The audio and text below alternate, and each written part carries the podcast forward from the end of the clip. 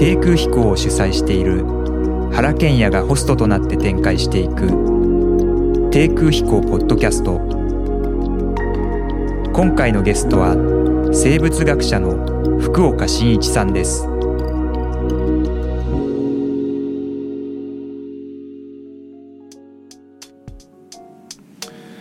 皆さんこんにちは。デザイナーの原健也です。今回の低空飛行のゲストは生物学者の福岡伸一さんです、えー、1959年の生まれ東京の生まれで京都大学を卒業されて現在は青山学院大学の大学院の教授ということですがあのー、まあ、生物と無生物の間とか動的平衡とか、まあ、非常にその興味深いあの著書で有名でですね私もそのいずれも読ませていただいたんですけれども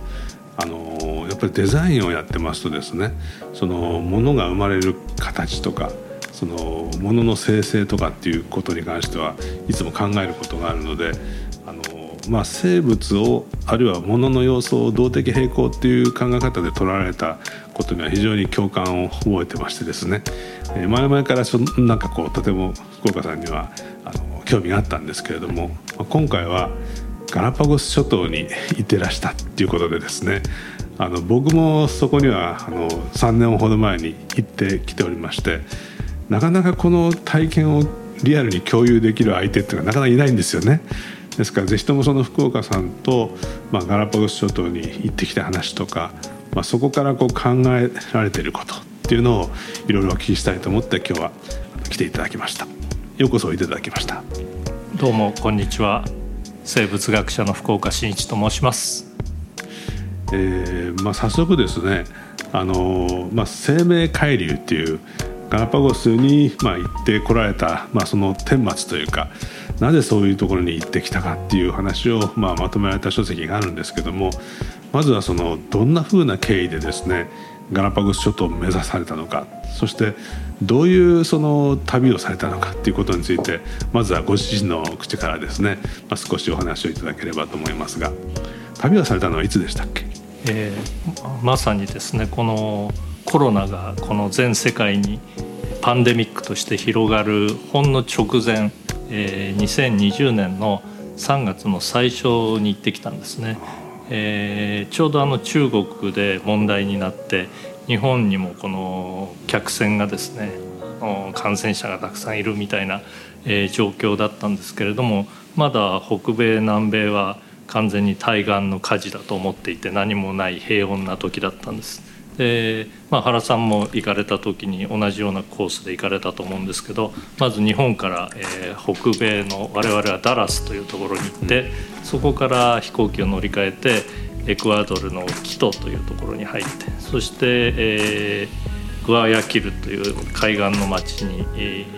ー、短い飛行をしてそこから、えー、サンタクルズ島というガラパゴス、まあ、諸島というのは、えー、関東平野ぐらいの広さのところに、まあ、100以上の島が散らばっている、まあ、絶海の孤島というか群島なんですけれどもそこに入って旅をしたわけですね。であのもしこの旅程がですねあと3日ほど遅くなってたら、えー、北米も南米もあのアウトブレイクパンデミックが起こってですね、えー、足止めを食らっていまだにガラパゴスから帰ってこれてないかもしれないそんな感じのギリギリの旅だったんですね。なるほど、えー、でまあ、あの私たちこの生物学者にとってはですねガラパゴス諸島というのは、えー、聖地ある意味で聖地なんですね。なぜかというと、まあ、今から、えー、186年前にですね1835年、まあ、日本でいうと江戸時代末期に、えー、イギリスの、えー、チャールズ・ダーウィンという人が、えー、ビーグル号という船に乗ってですねこのガラパゴス諸島を探検しそのそこで見た、えー、非常に不思議な、えー、生物の数々、まあ、ガラパゴスゾウガメとかイグアナとか、えー、フィンチと呼ばれるあの鳥ですね。そういったものの生態を目の当たりにして、うん、えー、それが後にですね彼がえー、生物学の革命をもたらす、えー、進化論、えー、いわゆる、まあ、種の起源という本を書くことにつながった場所なのでぜひですね、えー、ダーウィンが見た光景を私も自分の目で見て確かめてみたいなというのを、えー、かなりあの若い頃からですね、えー、念願してたんですけれどもなかなかガラパゴスに行くっていうのはそう簡単に実現できない。そうですね、えーまあ、あの僕らもそのガラパゴスっていうのはとても魅力的な場所に移っていたんですけども、まあ、直感的にそのなんていうかこう絶海のこと大陸からまあ900キロとか1000キロとか離れた場所に、まあ、いきなりその海底火山の爆発でそのできてきた。まあ、我々生物学者ではないんですけどもそのまあ大陸ってのは5億年ぐらい前にできて、はい、そうですねだけどそのガラパゴスはまあ300万年とか500万年とか言われますが新しいところでは200万年ぐらいというかですからまあ非常に新しい島であってで地球っていうのがひょっとするとその火山活動から生まれてきてるっていう生物もひょっとすると火山活動から生まれてきてるんじゃないかっていう仮説があってあの、まあ、そういう全く新しいものがゼロから立ち上がってそこにそのまあ大陸っていうのは生物がせめぎ合ってて、もう、まあ、まさにそこに進化のさまざまなことが起こってるんだけれども、まあ、隣の生物との間が近すぎて、まあ、だから相互侵食が起こって、まあ、お互いのその、まあ、せめぎ合いっていうか競争が起こってこんなことになってるけどもガラパゴスっていうのはその競争がない感じで、まあ、あの好き放題どんな形でも自由発達にその生物が生きてる感じがあって。そのやっぱりその自由さというかゆとりというか、まあ、ロゴスに対して、まあ、ピシュスって言葉を福岡さんもお使いになってましたけれどもむき出しの純粋の自然の H がそこにこう露出してる感じがありましてねやっぱりまあそろそろその人類がくたびれてきてる状況の中でそういう新鮮な地球の様相っていうのを見るっていうことはすごいまあ刺激なんだろうなというような直感で僕らはこう目指したところがあるんですけどね。福岡さんはまずはサンクリストバル島っていうビーグル号が最初に到着した島からスタートされたんですね。えーとですね正確に言うとですね我々もサンタクルーズ島に入って、うん、そこからあダーウィンの足跡を訪ねてですね、えー、最後にサンクリストバル島に行ったんですね。だからそこだけはちょっと逆転してるんですけれどもほえー、ほぼダーウィンの旅路をたど、えー、ったということになります。でまあ、観光ルートはいろいろあるんですけれどもダーウィンの旅路をそのままたどろうとするとですねあの、まあ、これ原さんたちが旅行したのとほぼ同じコースなのですけれども特別な船をチャーターしなければいけなくてそしてだあのガラパゴス島全体が、えー、国立公園なので、えー、勝手なあのことをしないように必ずレンジャーがあの国立公園局から1人ですねあの見張り役の人をえー、載せなければいけないとかさまざまな規制があって、えー、割と大きなプロジェクトとしてでないと実現できない旅だったんですね。で今、まあ、原さんがおっしゃったように、えー、ガラパゴス島というのはあの非常に新しい、まあ、生物にとって新天地だったわけですね。えー、よくあの、まあ、日本ではあのガラ系とかですねガラパゴス形態とかガラパゴス化みたいな風に言われてどちらかというとこう、えー、時代の潮流から取り残されてしまったもの人あるいはまあ袋小路に入ってしまったものをガラパゴスというふうに呼びますけれどもそれはまあとんでもない御用であってですね本当のガラパゴスに対して大変失礼な言い,、言い方だなと思っていてガラパゴスというのは実はあの、えー、原さんご指摘の通り新しくできた、えー、火山が爆発して急に海の真ん中にできた場所で最初は水もないしあの土もないし、えー、生物が住めなかった場所にですねなんとか、え、たどり着いたごくわずかな、えまあ、植物の種とかですね、え、風で流されてきた虫とか、えー、なんとかたどり着いた鳥とか、えー、それから亀とか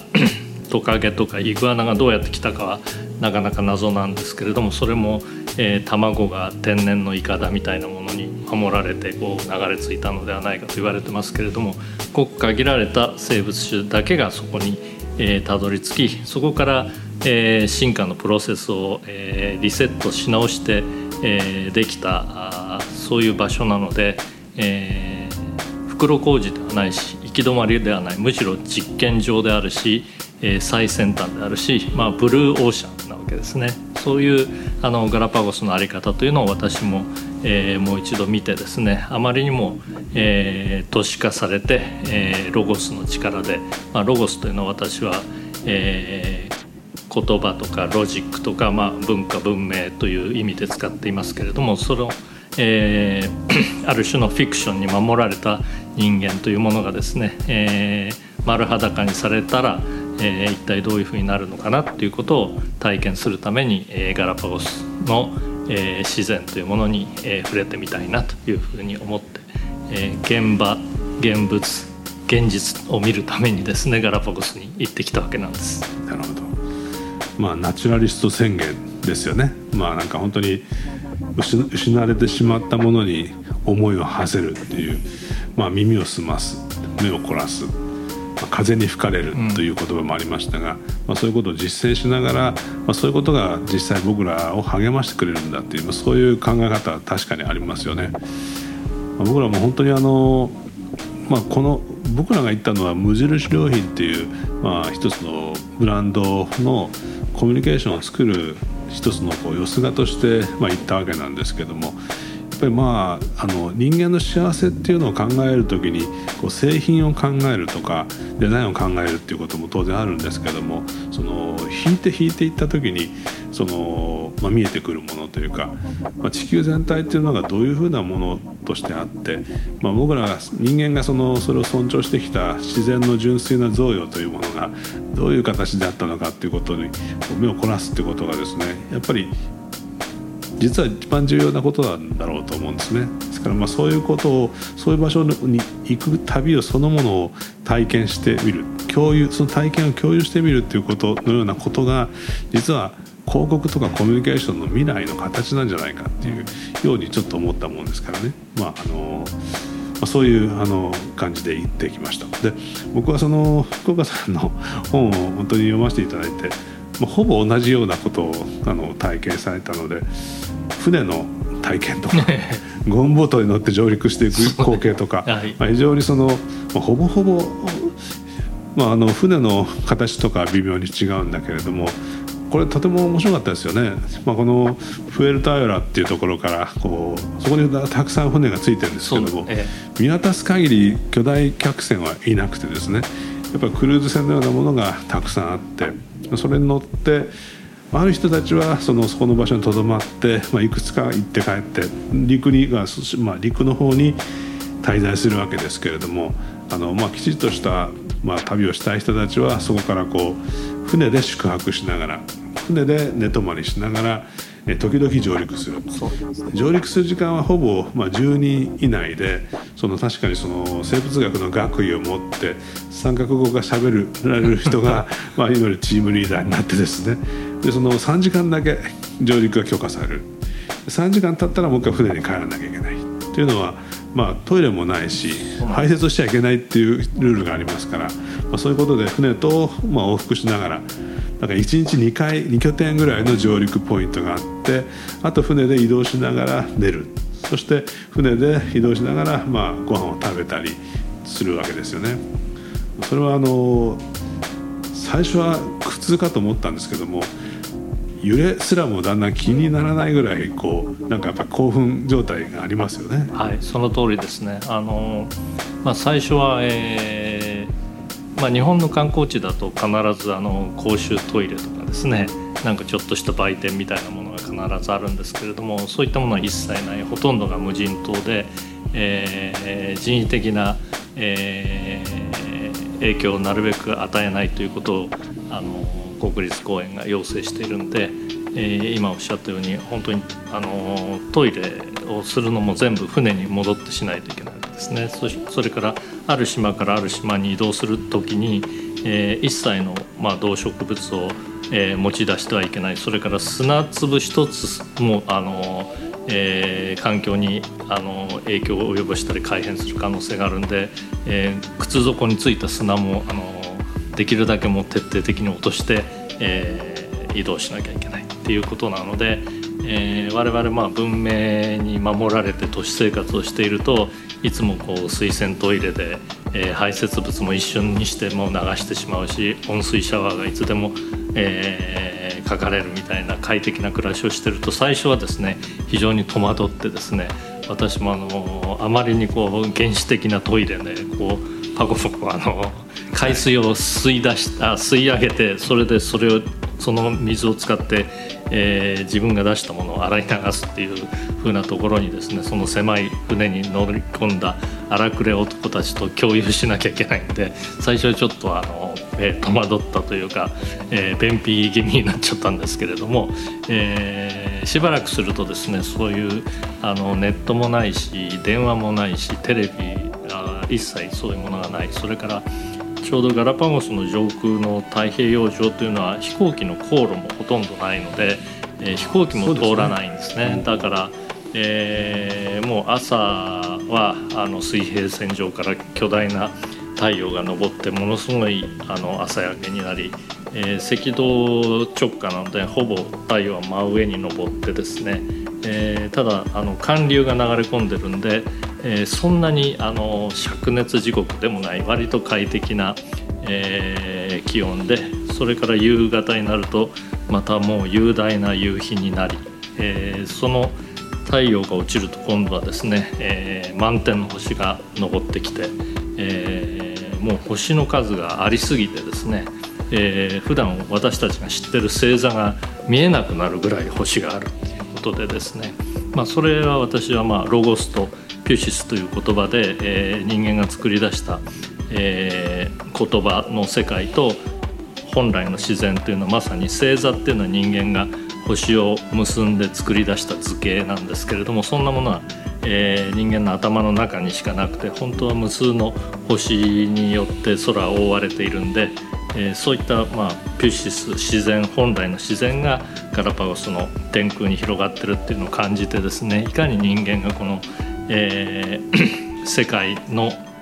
メッセージを、えー、恣意的にこう抽出してですね、あのまあ、もちろん自然は無限のデザインリソースだとは思うんですけれども、えー、かなり人間が恣意的にその 世界にこう分断線を引いてしまっているなっていうのをつくづく感じましたね。そうですねまああのやっぱりドキドキしながらこう上陸していくわけですけども僕らパンガって呼んでましたけどゴムボートですね、はい、まあ、エンジン付きのゴムボートに乗ってずっと上陸していくわけですが当然桟橋のようなものはなくてところどころまああの桟橋用のものがのようなものがあって、はい、足利が寝たりしてるんですけど 足利をこうまたいで降りながらです ねあの上陸していったりあるいはところどころはまあウェットアプローチっていうかあのまあ砂浜遠浅のところに、ザーッとこう あれがなかなかうまく最初はあのタイミングがあのつかめずにですねなんか腰まで濡れちゃったりするんですけどもそのうちあの波を待ってうまくこうゴムボートが、えー、砂浜に上陸した一番あの際のところに飛び移るみたいなのが上手にできるようになっていくんですよね。そうですねまあ、だけどあの驚くことにあのそこにいる動物たちが全く恐れないで、まあ、カメラマンも一緒に行くわけですけどもカメラマンがまず驚くわけですね。そのカメラっていうのはカメラアーツのようなものなんでこれ人間でもカメラ向けるとなんか皮膚がへこむぐらいなんかみんな構えてしまうんですね。でその動物に対してもやっぱカメラを向けるとカメラアーツっていうのが何らかあるんですけどもそれは全くないと。透明人間になったような感じがするっていう。それはそのまあ本当にアシカもそうだしペリカンもそうだしイグアナは超然として全く関係ないようだしガラパゴスのウミウっていうんですかね。そのまあコバネウっていう、はい、まあ、羽が退化して泳ぐだけのウがいるわけですけども、ね、本当にそのむしろ人間に興味を持つものの全く恐れないでごく至近距離まで近づいてもものすごいいい感じでくつろいでる感じが 見えるわけですね。でそれは何なんだろうっていうふうに思ったんですけどもこれは単純に人間に襲われた経験がないっていう個体の経験値の中から恐れないっていう態度が生まれてきてるのかあるいはもっと生物の本能的なところに恐れないっていうことがまだ恐れっていうものがインプリントされてないのかそれはどういうふうにお感じになりました？そうですね。そこは私もあのガラパゴスに行って最もあの驚くべきことだったんですね。生物が、えー、人を恐れない、えー、むしろ人間に対して、えー、興味を持ってくる。あの私たちもこう船でですね赤道を越えようとした時に、えー、ちょうどあの1羽のですね軍艦鳥という黒い、はいはい、あのかっこいいあの、うん、羽を広げると1メートルぐらいになる鳥みたいなね。そうそうプテラノドンみたいなやつがですねはい、えー、スーッと船のそばにやってきて船とほぼ同じ速度でですね、えー、飛んでくれてこうやって手を振るとですねちゃんとちらちらこっちを見て、あのー、我々の呼びかけに、まあ、見つつですね一緒にこう赤道を、えー、越えるのに付き合ってくれたんですね。それから、えー、ある島に上陸したらですねあの小さな、まあ、小鳥がですねえカメラに興味を持ってきて、えこんなファインダーの中に飛び込んできてですねここはなんか巣が作れるんじゃないかと言って争って飛び込んでくるっていうふうな、えーあの普通の場所だったら考えられないぐらいこう親愛の情というか好奇心を示してくれるわけですね。でこれはあのダーウィンの時代もそうであってダーウィンもこの、えー、ガラパゴスの生物たちが人間を恐れないっていうことを非常に不思議に、えー、思ったということを書いてるんですけれどもなぜそうなのかっていうのは、まあ、彼もあの分からなかったわけですね。でこれはもちろんあの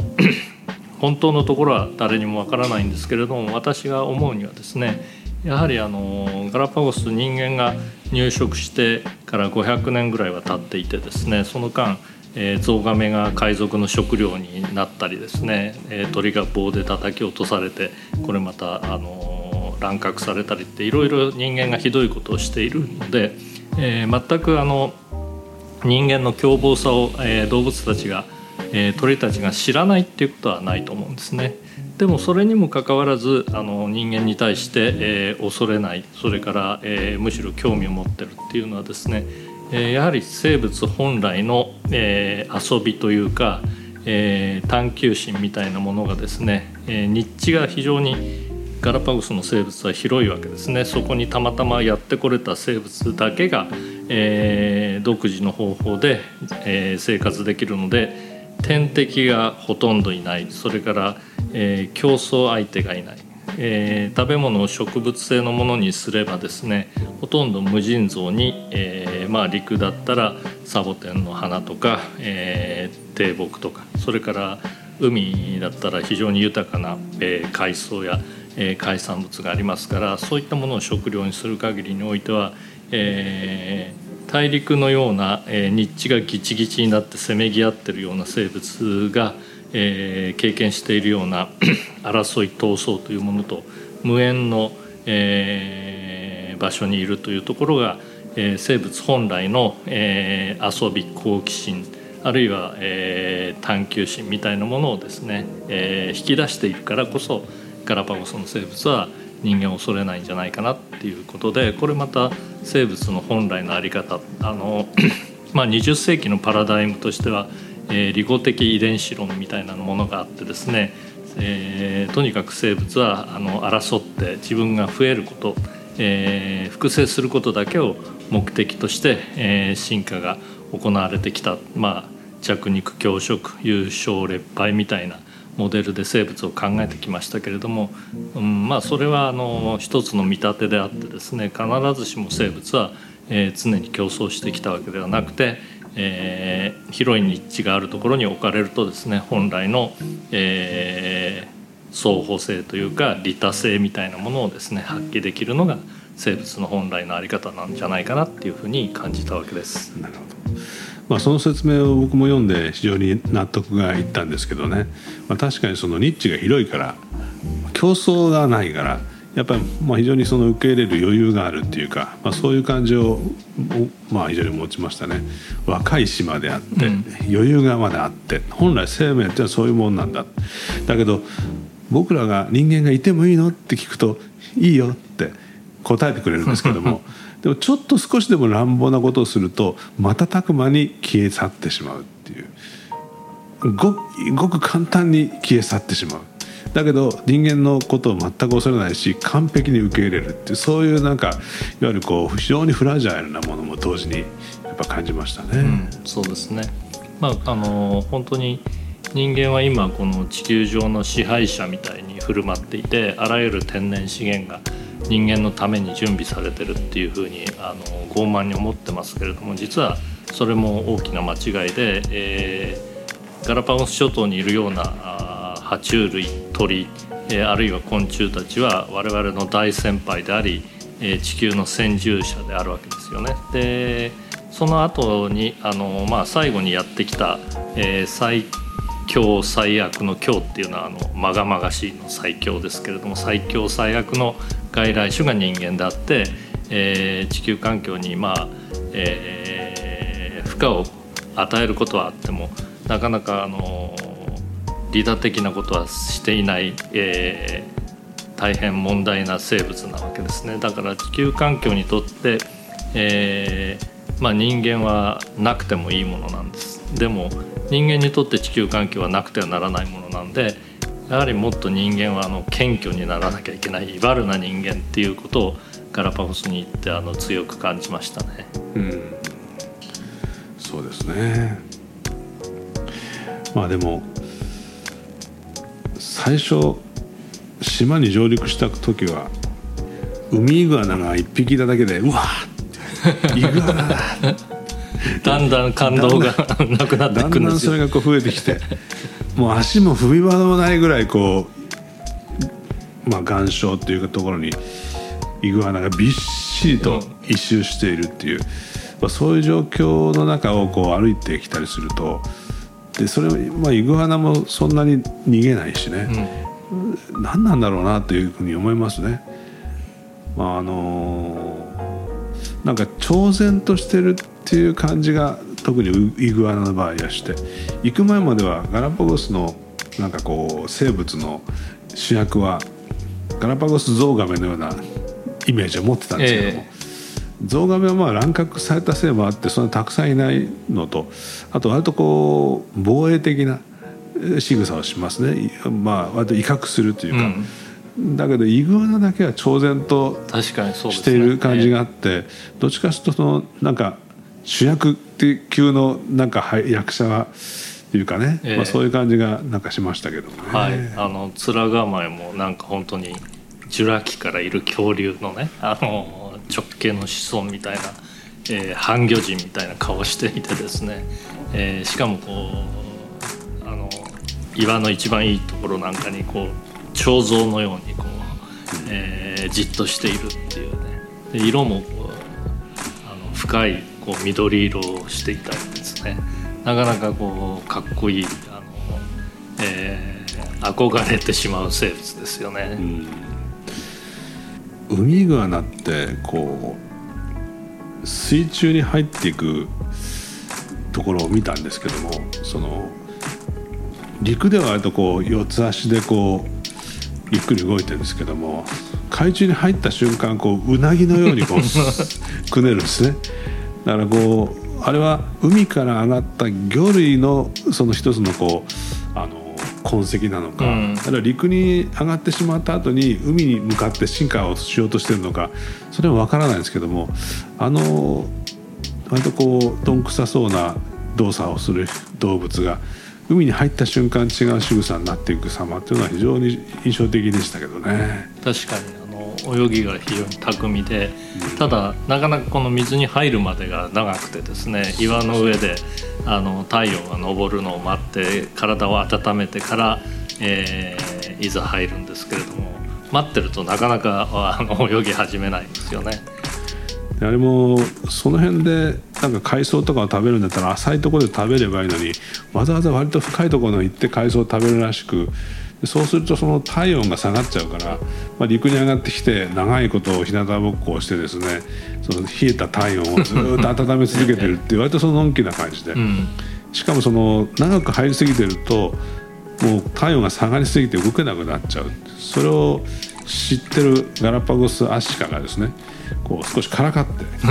イグアナがこう帰ってくるところちょっと邪魔したりしてるわけですよね。で時々その邪魔して本当にこう動けなくなってくるやつがいたりするらしいですけどもああいうなんか生物の、えー、遊びですよね。遊びですよね、えー、それは面白いですね。でまたあのイグアナも、えー、最初にガラパゴス島にまあたどり着いた、えー、奇跡的にたどり着いた、まあ、卵がいくつかあってそれが、えー、最初の、えー第1弾だったはずなんですけれどもその中で、まあ、陸に、えー、陸を住みかとして、まあ、陸のサボテンみたいなものを食べる陸イグアナという一派と、えー、海辺にいて、えー、海藻を食べる海イグアナというものに、まあ、住み分けてですね、えー、食べ物をめぐって争わないような、えー、ある種の住み分けが起きたわけですよね。でこれはえーまあ、今西金次が言ってるような、えー、環境をできるだけこう 双方的に分けていくように、えー、生物は、まあ、進化してきたっていうのの一つの恒例だと思うんですよね。で、えー、分かれたんですけれどもまだ完全にその種として分化してるわけではなくて陸イグアナと海イグアナは互いに交配が可能なので、えーまあ、愛の子が生まれるあの場合もあるって言われてるですよね。その辺も、えー、本当に進化の実験場でまだまだあの非常に動的なあの、えー、変化の、えー、過渡期にあるっていうふうにも言えるんじゃないかなと思うんですね。なるほど、まあ、超然と単独行動する陸イヌガナと群れをなす海イグアナの違いもありますし、ええ、まあ、陸イヌガナがいるその島は、まあ、うちはサボテンが生えてるんですけどもちょうどそのイグアナに食べられないところにこう葉を伸ばしているっていう、ね、そうです、ね、その葉の垂れてきたところをこう食いついて食べるイグアナっていうのがなんかまあ一つのこう、まあ、生態系を成してるんでしょうけども非常に不思議なコントラストで、まあ、そういう光景も不思議な面白さでしたね。ちょっとここで休憩してまた始めたいと思いますが、はいはい、ありがとうございます。